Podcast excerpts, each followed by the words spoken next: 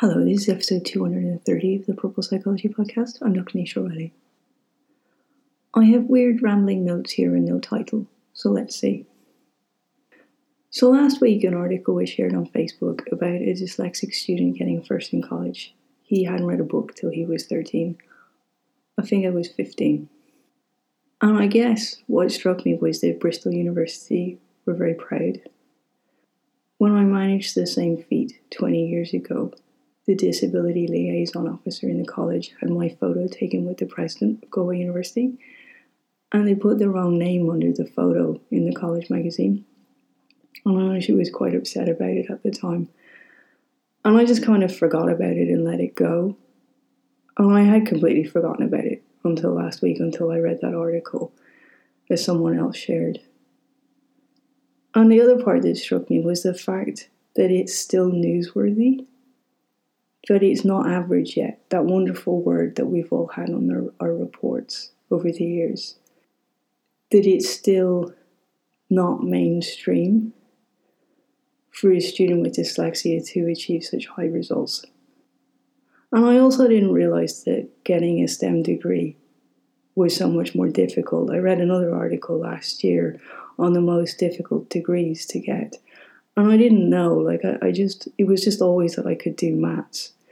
But many of the subjects for the degrees that are seen to be very difficult all come under STEM science, technology, engineering, and maths, and computing as well was in there.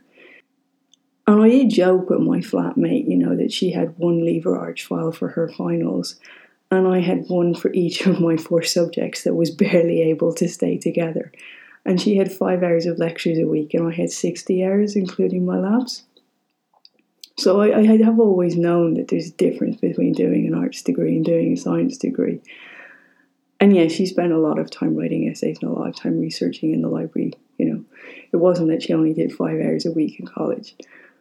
But it was funny when we compared just how much we had to learn. And she also had a fairly good idea what was going to be on her exam papers. Whereas with a science degree, you really couldn't predict. And so you ended up having to learn the whole course. I was shocked at how low my students' grades were when I started working with people. I'll be honest, like, I had never really done that badly in school despite it all. And I was shocked at how low their reports were. You know, when you had someone's report in front of you and their best mark was 16%. And I was also quite shocked at the lack of expectation how low the points that they needed to aim for for courses or what they thought was possible. And I suppose often I was seen as expecting too much from people initially, but often people really rose to meet that, and so I was usually proved right in the end. And it wasn't in a pushy way, it was just that I knew that they could do better, especially if they had a, a different approach and different resources and different help and so on. I knew what was possible. But it made me realize that I had taken so much for granted in one way about what I had done. But in another sense, that's because in some ways it's never true. Because then I know if I wrote something out for you as I really can, or I showed you my normal handwriting, or I tried to read a piece for you here, it will be so bad that I'd run the risk of losing your respect in an instant. The inabilities haven't left me inside, they never can. I can't lecture because I could never correct exam scripts. My CV for a company cannot have a spelling mistake, as that would be seen as bad representation for the company. I really struggle to work in a university environment as a course administrator and later in other administration roles in the university because I was always terrified that, that my literacy would be, you know, that I would get things wrong. I think one of the worst tasks I was ever given, and again, I was reminded this week because I was sent a photo of some of the students' graduations, and the worst nightmare was to get their names spelled wrong for their parchment and in the booklet for the graduation ceremony. but I had no way to check them. I think it's the one task I was given where I actually had a full blown panic attack in work. I was just like, I have no idea how to do this. So we hide, we create alternative worlds away from everyone else's judgments. And so this is why I find a totally new focus. But I see a, a worrying trend that that's been around for about a year now. And that's that personality is not popular. And I'm starting to have to debate the use of personality with people. One of my first observations was that personality is an inconvenience in school.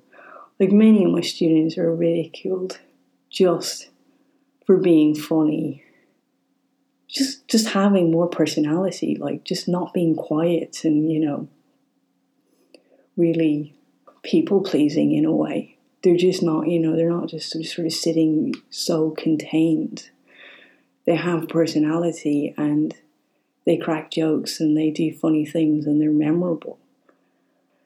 And we've gone from one extreme to the other where we've had a generation where we've ridiculed the idea of a snowflake generation and people being unique and trying desperately to carve out a path for themselves in uniqueness. And one of the aspects that I always like about personality theory is that it can explain to you how you are similar to some people, but also how you're different within yourself. But we've begun to focus on campaigns for representation and for people to be part of a representative group and to belong somewhere. And there's less emphasis on developing your own ideas or your own sense of self at the moment. We're going away from the idea of the individual right now. Like that's become last season. And we often think that the idea of developing a core is having an ego. And it's funny because I become a mirage of my soul for each book so that people will reach a different layer. And for the first book, I was seen to be too vulnerable, too real, and too honest. For the book on difference, I was seen as arrogant, as I was too content in being different.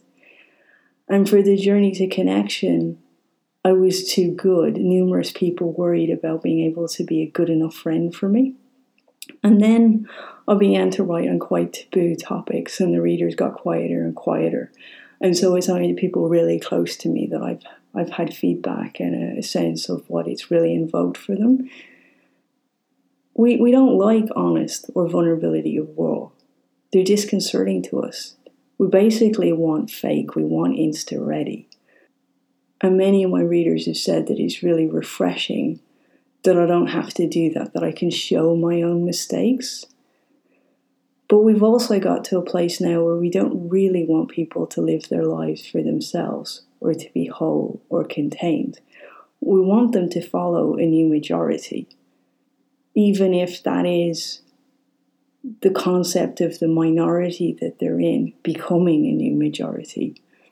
And there's a really complex essay by James Baldwin on this topic in his book, Nobody Knows My Name. I'm probably going to do a podcast on minority soon on that word because it keeps cropping up for me and I, I'd like to cover it separately. But I have no doubt that if I had set up my Patreon to not work in relation to racism or to white supremacy, that some of my emails would not have been ignored. And some of the people that I've emailed have been blankly racist over the last few months. And I think some people are struggling to wrap their heads around why this goes with my work and why I haven't just sort of stayed in some designated zone or lane to do the work that I'm doing. There's a sense always of asking people to fit in, that you can't be different and that you can't develop yourself.